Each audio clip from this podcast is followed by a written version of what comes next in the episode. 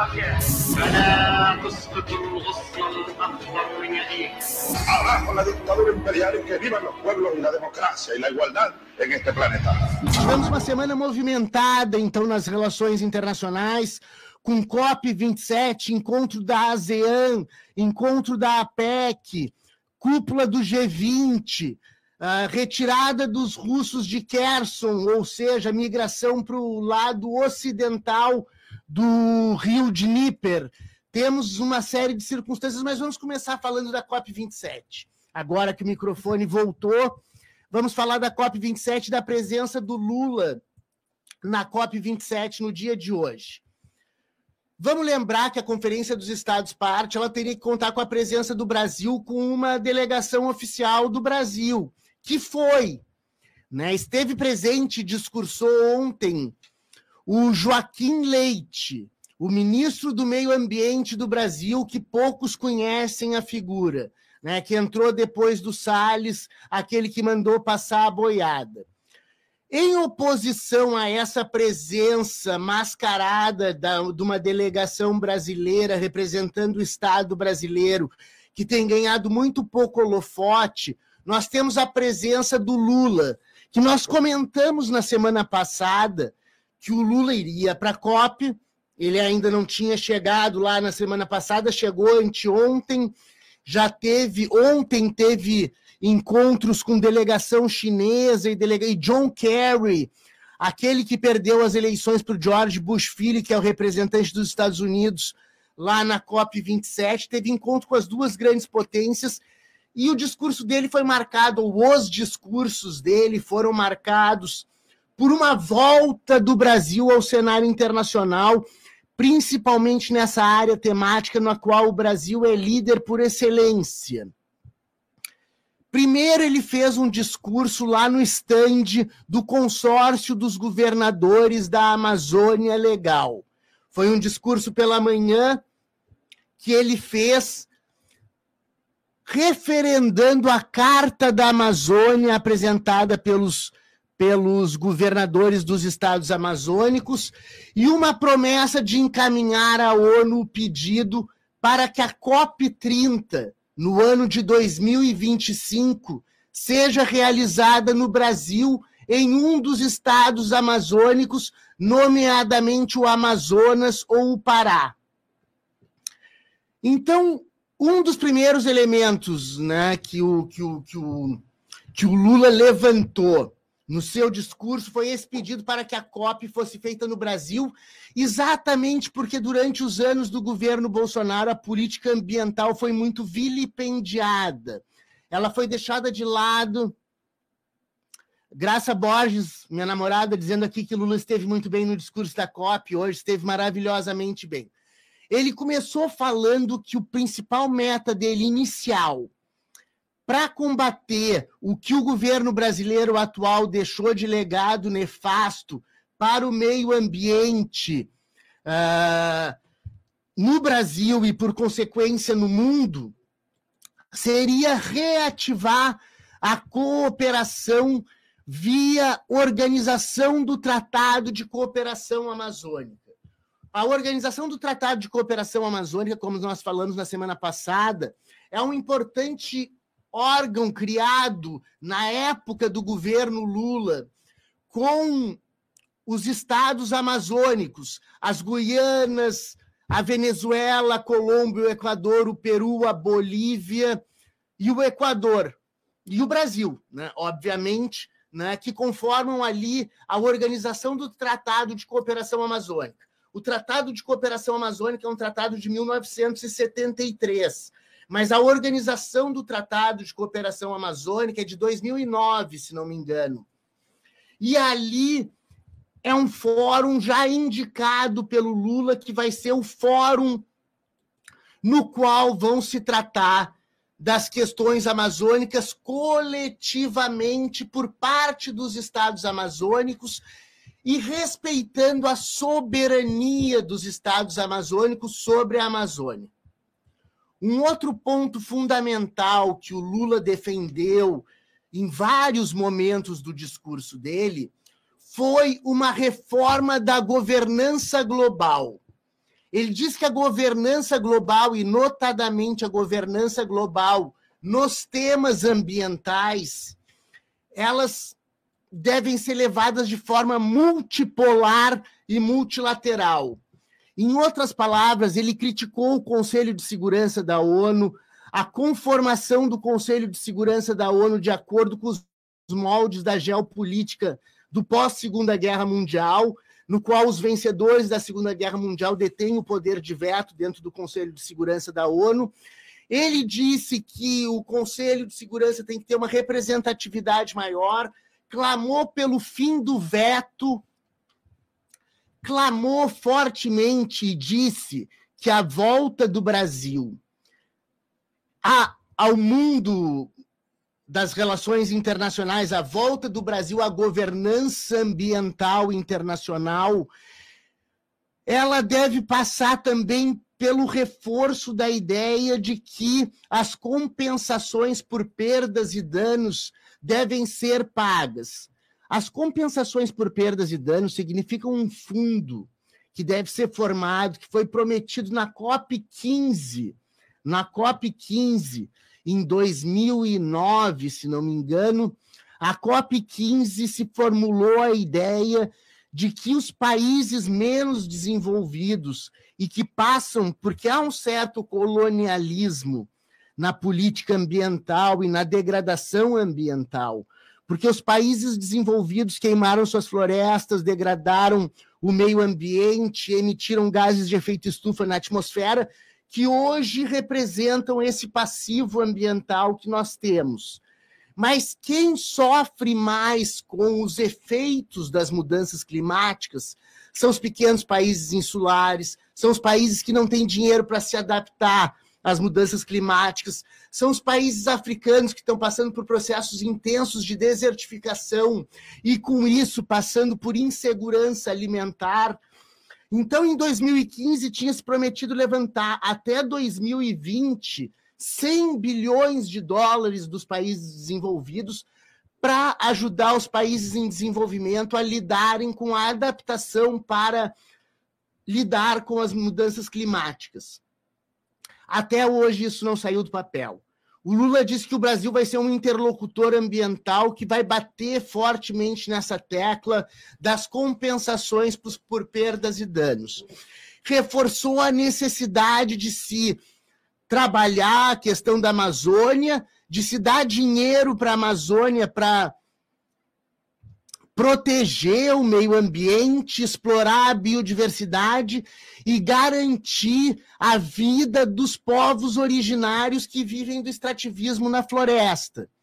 Anunciou também na COP vinte e sete, durante o seu discurso, a criação do Ministério dos Povos Originários.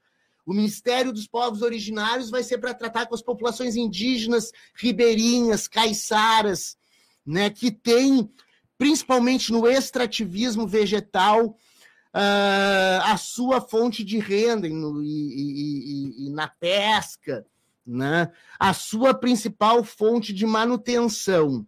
Então, o discurso do Lula aponta num sentido muito progressista, no sentido da proteção do meio ambiente, conclamando as grandes potências a seguirem o Brasil nessa toada de reivindicar tudo aquilo que tem sido posto no papel. Ele até falou que, se não tiver apoio para os estados nacionais desenvolverem as medidas de adaptação às mudanças climáticas, notadamente os países menos desenvolvidos, os grandes, os grandes acordos multilaterais globais, eles vão ficar nas gavetas dos pequenos países e não vão, vão ser levados a cabo, o que não adianta nada, porque se nós temos que lidar com a mudança climática no planeta Terra, que é um bem coletivo da humanidade, que está sendo degradado numa circunstância em que aquele um grau e meio que a gente tinha previsão de que o mundo ia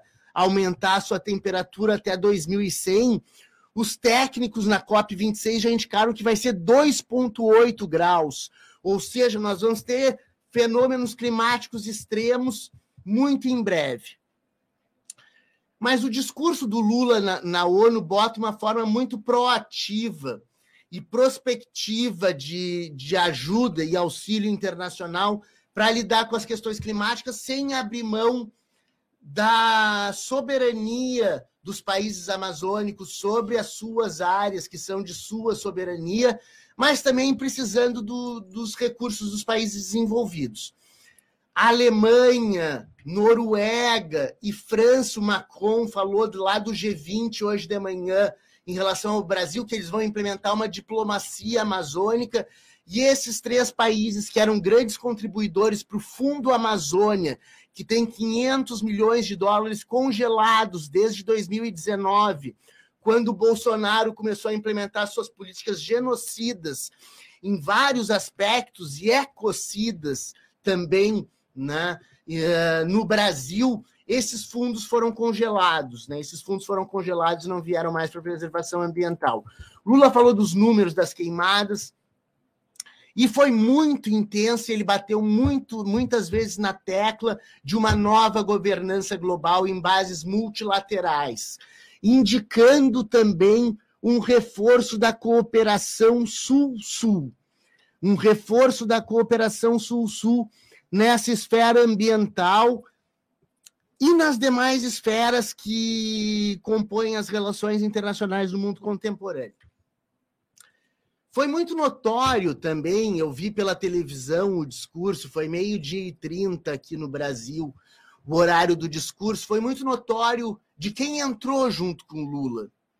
E as duas pessoas que entraram junto com Lula e sentaram na primeira fila foi a Marina Silva, que teve uma presença também notável dentro já da conferência, participando de várias reuniões bilaterais, e o Antônio de Aguiar Patriota. O Patriota, o Antônio Patriota, que foi o ministro das Relações Exteriores, foi o chanceler brasileiro na época do governo Dilma. Então, isso já aponta um pouco para dois ministeriáveis ali, bastante prováveis, né?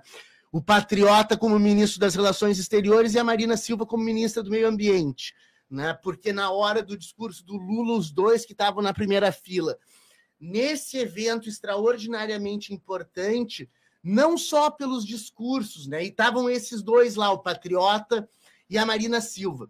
Mas o que é importante na COP é que foi os holofotes todos do mundo em relação ao Brasil não estavam na delegação brasileira oficial, com o ministro do Meio Ambiente do governo Bolsonaro e os enviados pelo governo Bolsonaro, mas na comitiva feita pelo presidente Lula, o eleito presidente Lula, que assume uh, sem conflitos, esperamos, né, no dia primeiro de janeiro, todo mundo já estava conversando com o Lula, as reuniões bilaterais foram com o Lula, ele sentou com uma série de comitivas, ele ficou falando no estande do consórcio dos governadores da Amazônia Legal, estava o Randolfo Rodrigues também na sala, e uma série de personalidades importantes ouvindo o Lula e dando atenção para o Lula como interlocutor das questões ambientais daqui para frente.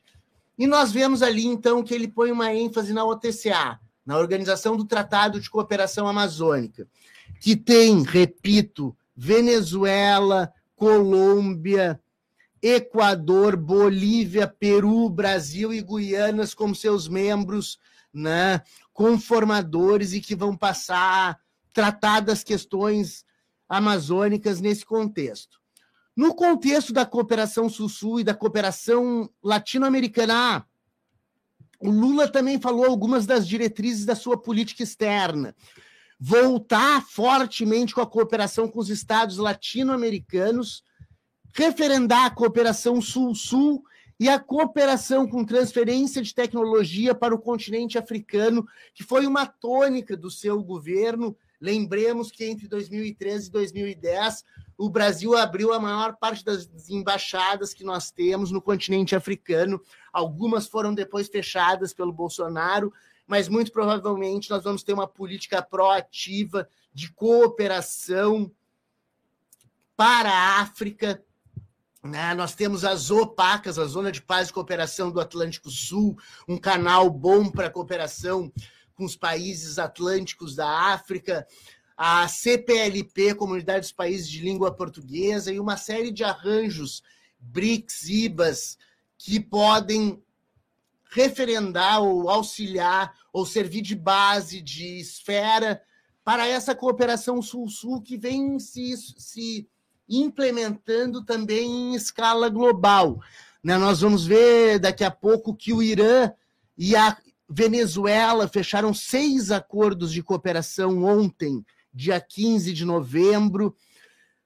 E vamos falar um pouco também sobre a Colômbia. Eu vou falar, passar a palavra para o Gabriel Eli, porque o Gustavo Petro, presidente de esquerda, primeiro presidente de esquerda da Colômbia em anos, completou os seus cem dias de governo essa semana com um índice de aprovação extremamente alto na Colômbia, inclusive com ex-presidentes dizendo do seu trabalho profícuo dentro da Colômbia nos seus cem dias de governo. Mas para falar sobre isso eu vou chamar o Gabriel Eli. Boa tarde, Fábio. Boa tarde, Jean. Boa tarde, Boa tarde. a todos. Ah, só um minutinho que eu vou trocar o microfone. Dale. Pegou aí? Pronto. Agora sim, ó. Bom, então, mais uma vez, boa tarde, Fábio, boa tarde, Jean, boa tarde, ouvintes. Muito obrigado por mais uma vez receberem sua casa, fique com a gente.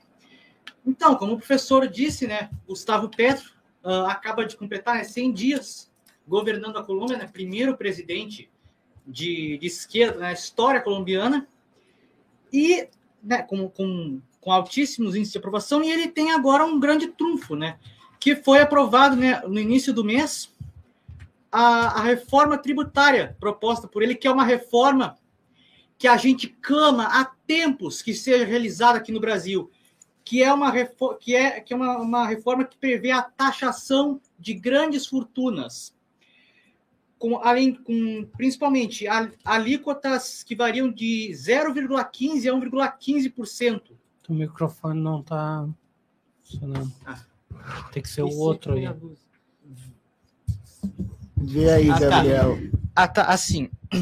Obrigado, ah, obrigado, obrigado, Bruno Atolfo, pelo, né, pelo alerta. Então, uh, repetindo o que eu tinha dito, né, Gustavo Petro, né, completou cem dias é, de, de governo na Colômbia e, e ele tem um grande trunfo, né, na verdade, que foi, no início do mês, a aprovação de sua reforma tributária, que tem como um de seus pilares a taxação de grandes fortunas, com alíquotas que variam de zero vírgula quinze por cento a um vírgula quinze por cento. Inclusive, é, a taxação de grandes fortunas, né, essa, essa reforma tributária, é um ponto que a gente pede há anos que seja realizado aqui no Brasil e que, infelizmente, até hoje nunca aconteceu. Né?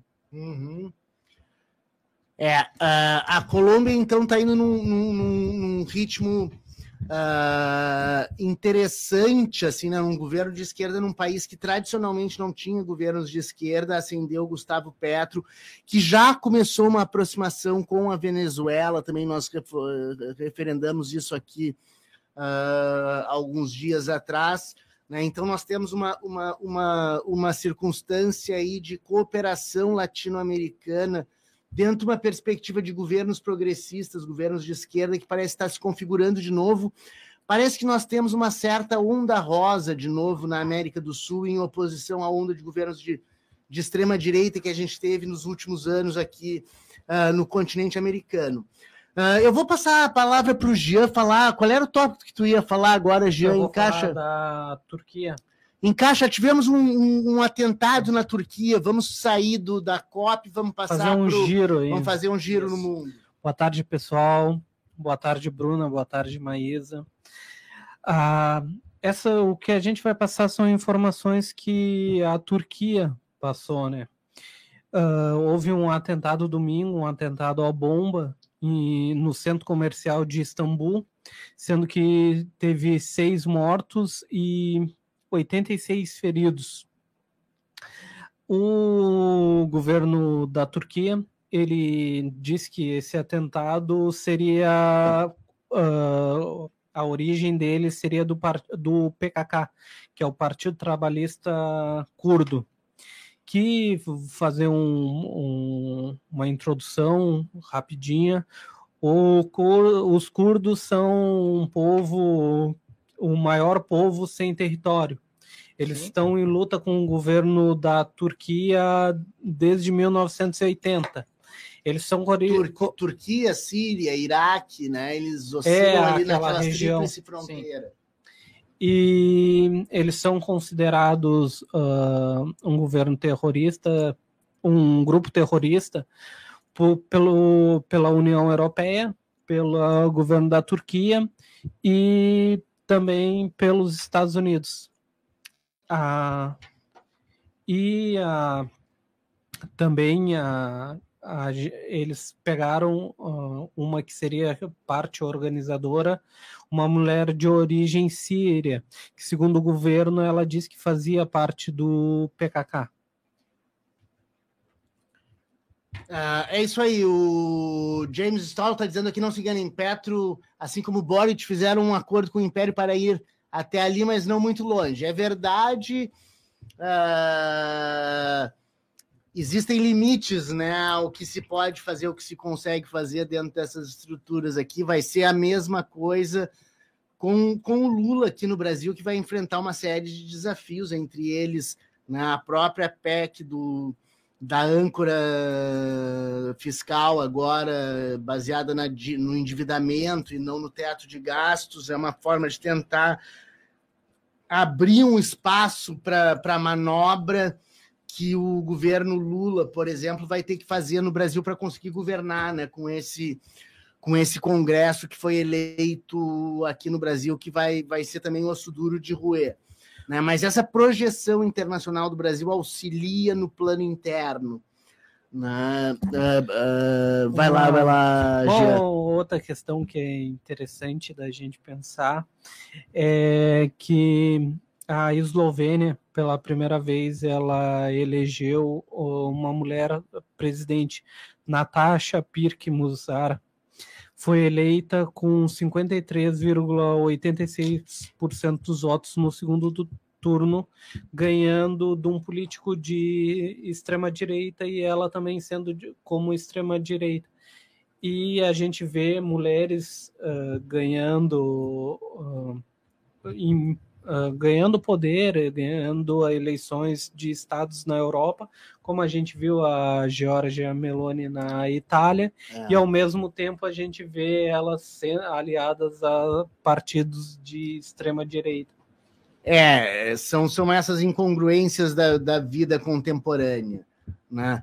Eu vou chamar um pequeno intervalo e depois nós vamos voltar com uma discussão a respeito da retomada de Kherson pelos ucranianos. Essa é uma questão muito importante e tem várias ligações com a geopolítica global, mas daqui a pouquinho a gente volta.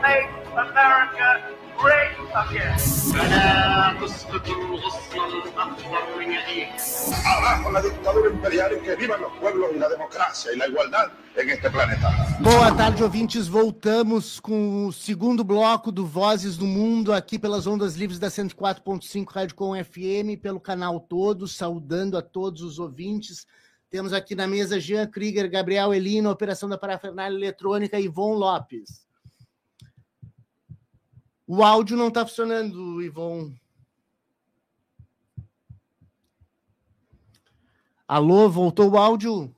Boa, voltou.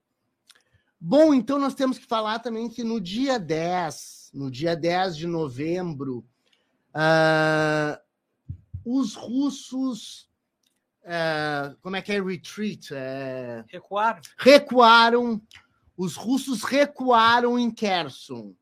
Os russos recuaram em Kherson. Kherson é uma região que fica ao lado do, do Donbass, onde ficam Donetsk e Luhansk, aquelas províncias que a Rússia já anexou da Ucrânia. Kherson era uma província também, uma cidade que, estava, que tinha sido tomada pelos russos. Só que Kherson tem um rio que passa nela, que é o Dnieper. O rio Dnieper. A cidade fica no, na, no, na banda oriental, no banco oriental do, do rio, na barranca oriental, vamos, parece o rio Uruguai, na barranca oriental do rio Dnieper. E os russos saíram de lá, evacuaram cem mil pessoas de origem russa que estavam em Kherson, para a banda ocidental do Rio de Níper. Com isso, eles, eles liberaram ali uma região que é um importante hub de comunicação para a Crimeia e para o esforço de guerra russo. Então, muita gente observou como uma grande perda, uma grande, um, um grande, uma grande tragédia para a operação militar especial russa, ou operação contra-terrorista russa, conforme eles, eles passaram a chamar, né? Muitos apontaram como uma grande derrota russa. Mas tem um jornalista que eu gosto muito, Pepe Escobar, que escreveu um artigo há três dias atrás, com fontes que ele tem na, no mundo bastante relevantes, que os russos estão negociando com os americanos e com a OTAN uma saída negociada dessa guerra, né? Essa é a tese do Pepe Escobar, que eles recuaram e que agora... E eles recuaram por quê? Porque os ucranianos estavam ameaçando jogar uma, um míssil numa barragem que faria com que Kherson ficasse embaixo da água se atingida. Eles estavam ameaçando acertar essa barragem, os russos saíram rápido da cidade para não serem ah, ah, soterrados pela água. Soterrado pela água é ótimo, né? Soterrado é por terra, não é por água, mas submersos pela água. Isso. Para não serem submersos pela água, eles fugiram para o outro lado do rio.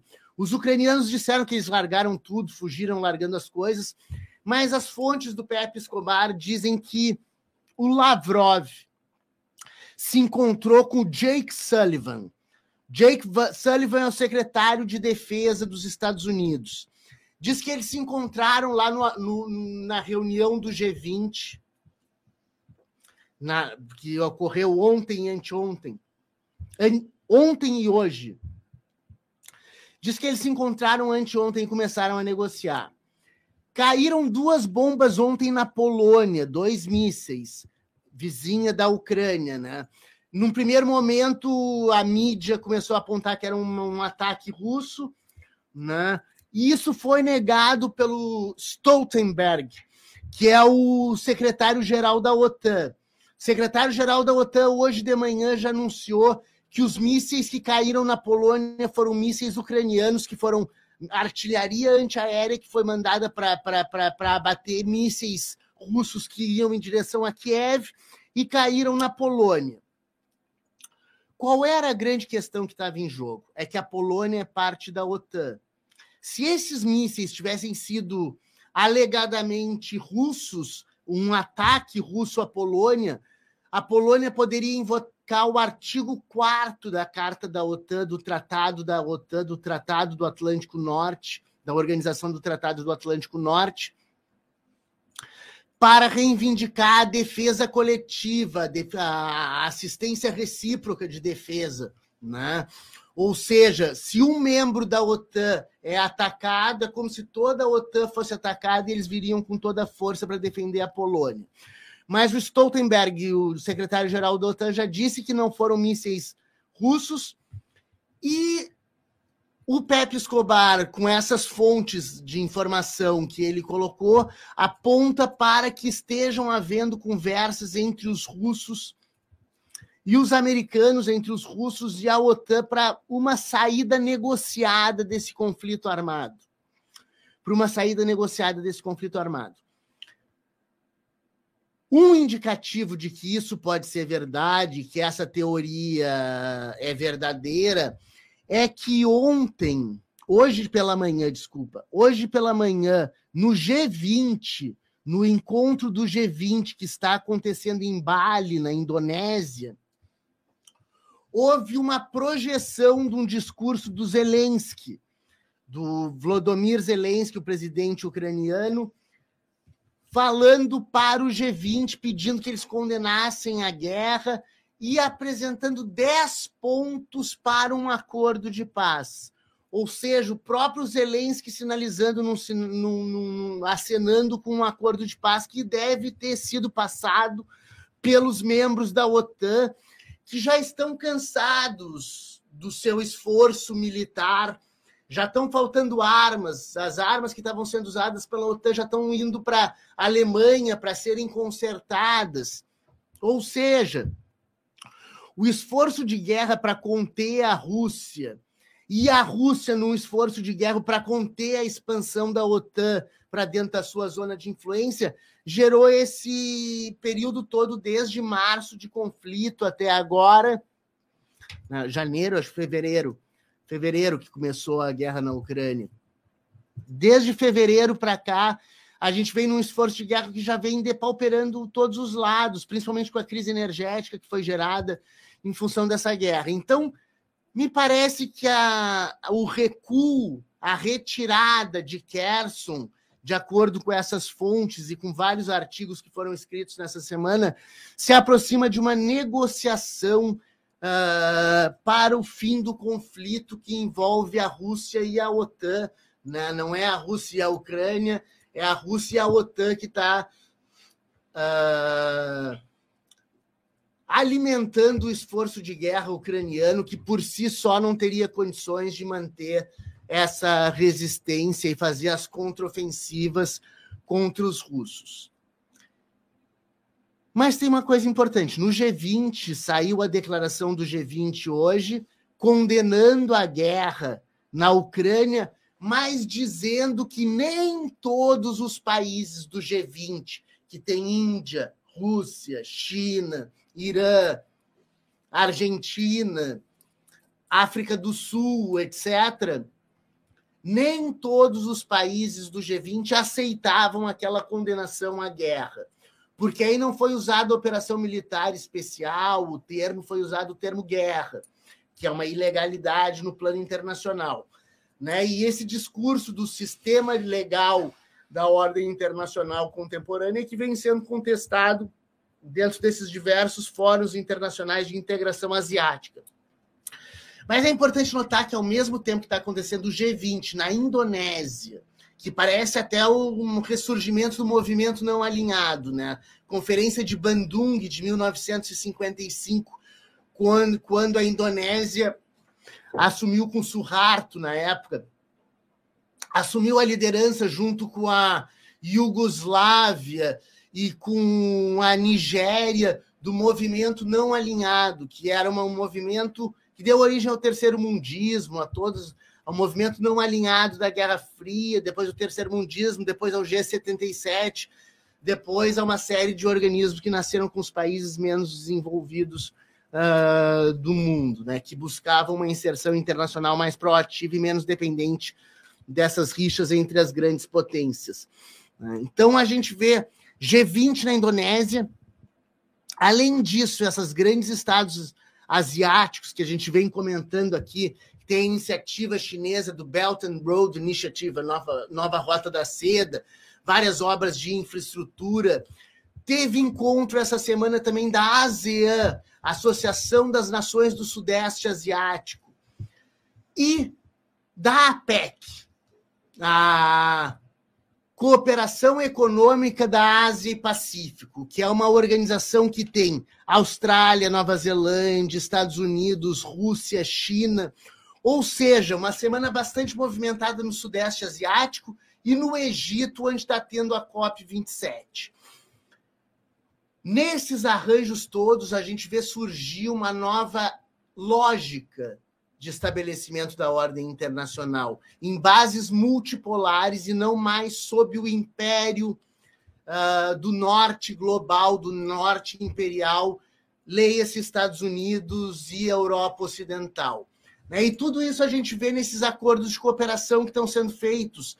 Irã, Rússia, Irã e Rússia, o, o, o Lavrov, o chanceler russo ontem se encontrou com o chanceler uh, iraniano, também para fazer cooperação entre para a construção de mísseis hipersônicos e também cooperação na área de gás. Vão abrir seis poços de petróleo e de gra, gás, se não me engano, são seis, no Irã, explorados pela Gazprom, que é a empresa de gás e petróleo russas.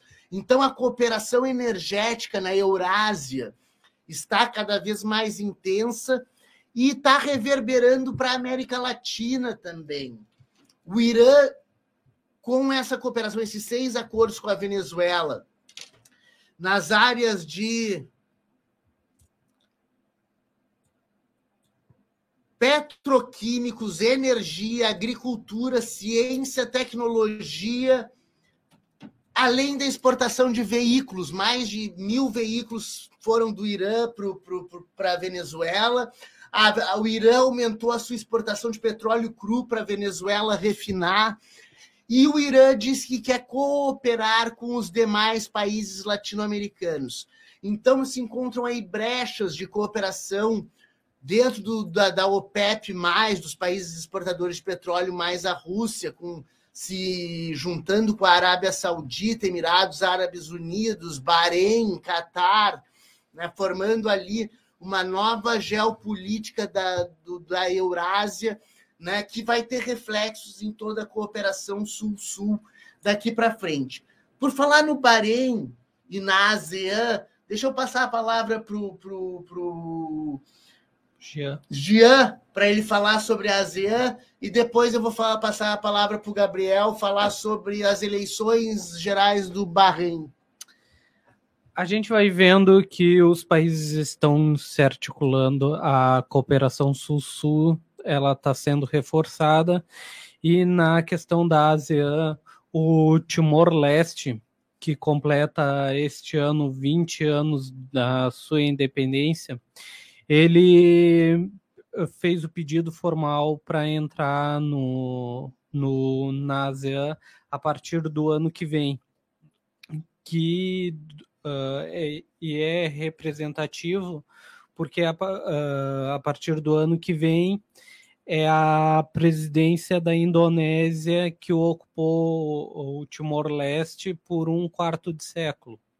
Então, uh, reforça essa questão de, da independência do país, da autodeterminação, e o presidente José Ramos Horta, ele colocou que está muito feliz por fazer parte desse bloco, que é a Associação das Nações do Sudeste Asiático.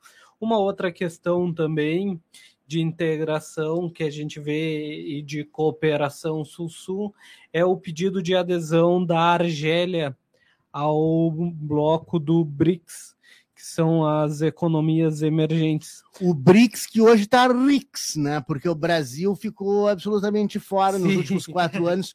Essa é uma coisa que a gente tem que buscar de volta, né? Integração com Rússia, Índia e China, que são grandes jogadores do tabuleiro global hoje. A gente tem que buscar, em tese, to- todos esses todos, mes- é, todos esses blocos que foram mais ou menos, que bem dizer, esquecidos, né? Exatamente. A gente, a a gente, gente... passou quatro anos virado de costas para o mundo, uh, sendo um país pária em vários aspectos, desde degradação ambiental até o tratamento, a forma como nós tratamos a questão da Covid. Nós não, o governo Bolsonaro, né? Uh, nós, população... tentamos sobreviver em meio ao caos político que acontecia no Brasil. Sim. Mas é interessante que o BRICS, que tem inclusive o banco do BRICS, né, tem dinheiro. O Irã pediu para se tornar parte, a Argentina, a Argentina pediu para se tornar parte, já foi protocolado, e o Brasil tem que voltar a se integrar nesses organismos internacionais, que é uma tendência muito clara no governo Lula, uh, sempre foi. E pelo discurso dele hoje, primeiro discurso num fórum, fórum internacional representativo como esses, né, com toda a atenção da mídia global, e falando numa ordem internacional multipolar, sem respeitar aquela divisão de poder da Guerra Fria, do, do, do final da Segunda Guerra Mundial, e sim a nova ordem internacional, como está estabelecido o jogo do poder mundial hoje, né, já aponta para o fato de que ele vai ter uma, uma postura contra-hegemônica no plano internacional. A política externa brasileira tenderá a ser contra-hegemônica, tenderá a ser uma cooperação sul-sul, do sul global contra o norte imperial, com um carro-chefe, que é a questão amazônica, que é a questão da preservação ambiental e das mudanças climáticas, além da biodiversidade, outro ponto apontado pelo Lula no discurso, né, que a Amazônia deveria ser fonte de riqueza por meio da biodiversidade, para criar remédios, cosméticos, tudo aquilo que a indústria farmacêutica possa produzir, né, com a biodiversidade amazônica. É importante que seja, bio, que seja dado dinheiro para as universidades, centros de pesquisa, para que a gente possa explorar a nossa biodiversidade com soberania, né, e na busca por uma solução concertada e soberana dessas grandes questões globais. Sim. Mas, só uh, rapidinho, Jean... só reforçando que a Argentina é a, a maior economia aí mundial, a gente vai precisar deles, são nossos maiores parceiros uh, em comércio. A China. É, a China, e a China tem expertise em ferrovias, em infraestrutura. É, eles estão construindo a nova Rota da Seda, que é um multimodal de transportes que dá para sair de carro de Xangai e chegar no Congo. Ah, outra coisa que o, que o Lula falou no seu discurso foi implementar o acordo das florestas entre Indonésia, Congo e Brasil, porque Indonésia, Congo e Brasil detêm retém, detém em conjunto cinquenta e dois por cento das florestas tropicais do mundo. Contando a Amazônia e as florestas do Congo e da Indonésia, dá cinquenta e dois por cento das florestas tropicais do mundo. Então, tem um acordo pendente de implementação entre Brasil, Indonésia e Congo para a preservação dessas florestas, que também aponta aí na direção da cooperação sul-sul e da cooperação com, com os países africanos também, que deve ser uma tendência da política externa do governo Lula, do governo Lula dois mil e vinte e três, dois mil e vinte e sete. Mas, Gabriel, e o Bahrein? Sim, né? Uh, o professor falou, né, uh, aqui uh, no, no segundo bloco sobre o Bahrein, que, inclusive, né, nesse sábado tava, ocorreram as eleições, né, uh, uh, para assentos municipais, desculpa, municipais e parlamentares. Só que aí tem porém, né? Que ativistas de direitos humanos estão clamando boicote para essas eleições. E por quê? Porque um, um dia antes, na sexta, dia onze, a eleição foi sábado, dia doze, um dia antes, na sexta, dia onze, o, o acho que é deputado, né? Não sei, deputy, deputy, deputy, tá aqui na, isso, do, da Sociedade Islâmica Nacional, o sheik Hussein Al-Dairi, é, ele dissolveu ao, ao partido político de oposição, né, do, do Bahrein, que é de, de maioria xiita, se não me engano. Uhum. Isso.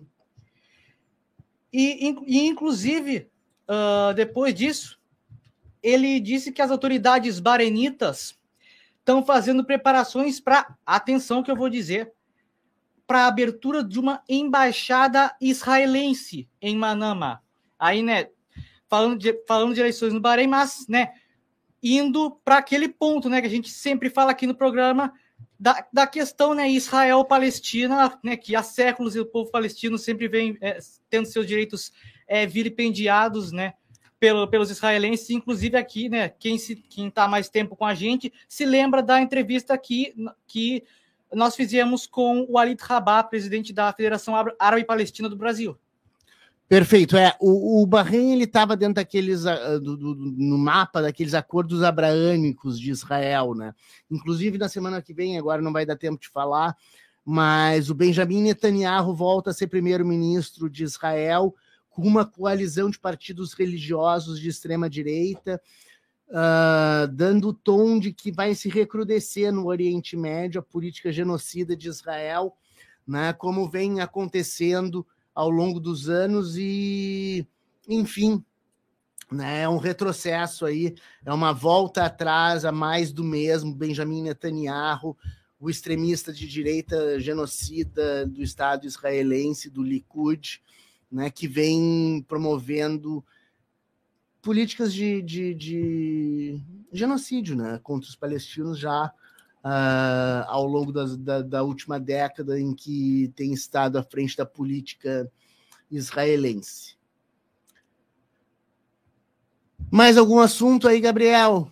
Eu vou passar, vou passar para a última, última rodada de comentários aqui, despedidas. Já estamos nos aproximando do, do fim do programa Vozes do Mundo. Gabriel, Então, eu queria, né, agradecer a todos, né, que, nos, uh, que nos acompanharam aqui, né, pessoal da nossos ouvintes da Rádio Com, nossos ouvintes do canal todos. Obrigado, professor, obrigado, Gian, por, ma- por mais esse programa, obrigado a Ivon Lopes, que uh, operou a parafernália eletrônica mais uma vez. E esperamos vocês, então, na semana que vem. Fique bem, até o próximo programa. Tchau. Tchau, pessoal. Tudo de bom aí para vocês. Tenham uma ótima semana e nos acompanhem na próxima semana, que vai ter bastante informação, tem bastante coisa acontecendo aí no mundo. As coisas estão se movimentando. Nos Estados Unidos teve eleições, teve o Trump anunciando que vai ser candidato na próxima eleição presidencial novamente, vai tentar concorrer no, no seu partido. Tem bastante coisa, então não perca o próximo programa. É verdade. Muitas das coisas que nós falamos no dia de hoje, elas estão acontecendo. A COP está acontecendo, o G vinte está acontecendo agora. Não obstante, o Lavrov e o Biden já tinham, tinham ido embora do encontro do G vinte, né? Uh, que são... são... Sim, inclusive o Xi Jinping e o Biden se encontraram no G vinte no primeiro dia, mas a questão ficou ali, a, a China afirmando pelos canais de imprensa chineses que eles tinham posto o pé, que Taiwan era inegociável, era a linha vermelha da política bilateral Estados Unidos e, e China, e o Biden disse que a China era um adversário tecnológico, o que parece que vai emperrar um pouco essas discussões, não chegou a grandes coisas nessa discussão, nesse encontro, primeiro encontro desde a eleição do Biden, em que ele, que ele se encontra com o chefe de Estado chinês, com Xi Jinping, presidente chinês. Agora vai ficar, né, depois do Congresso do Partido Comunista Chinês, vai ficar por mais alguns anos, mais cinco anos no poder. Ou mais que isso. Ah, com planos bastante ambiciosos da China para as próximas décadas. Mas vamos observar o que aconteceu essa semana, a ASEAN, a APEC, G vinte. Na semana que vem nós damos um apanhado geral de quais foram os resultados disso. E vamos observar a guerra na Ucrânia, que pode ser que saia um cessar-fogo e uma solução negociada para essa guerra que já está comprometendo em muito a Europa, uh, com o inverno que se aproxima, né, e com a falta de energia que ronda não só a Europa, mas todo o planeta, né, que sofre também com, com, com esse conflito, né? Então vamos ficando por aqui com Vozes do Mundo de hoje, do dia dezesseis de novembro. E eu desejo a todos, agradeço ao Ivon Lopes pela operação da parafernália eletrônica, Jean Krieger, Gabriel Eli, que estiveram na mesa, desejando a todos os ouvintes da Rádio Com e do canal todos paz e bem. أنا قصة غصن أكبر من يديك. Abajo la dictadura imperial y que vivan los pueblos y la democracia y la igualdad en este planeta.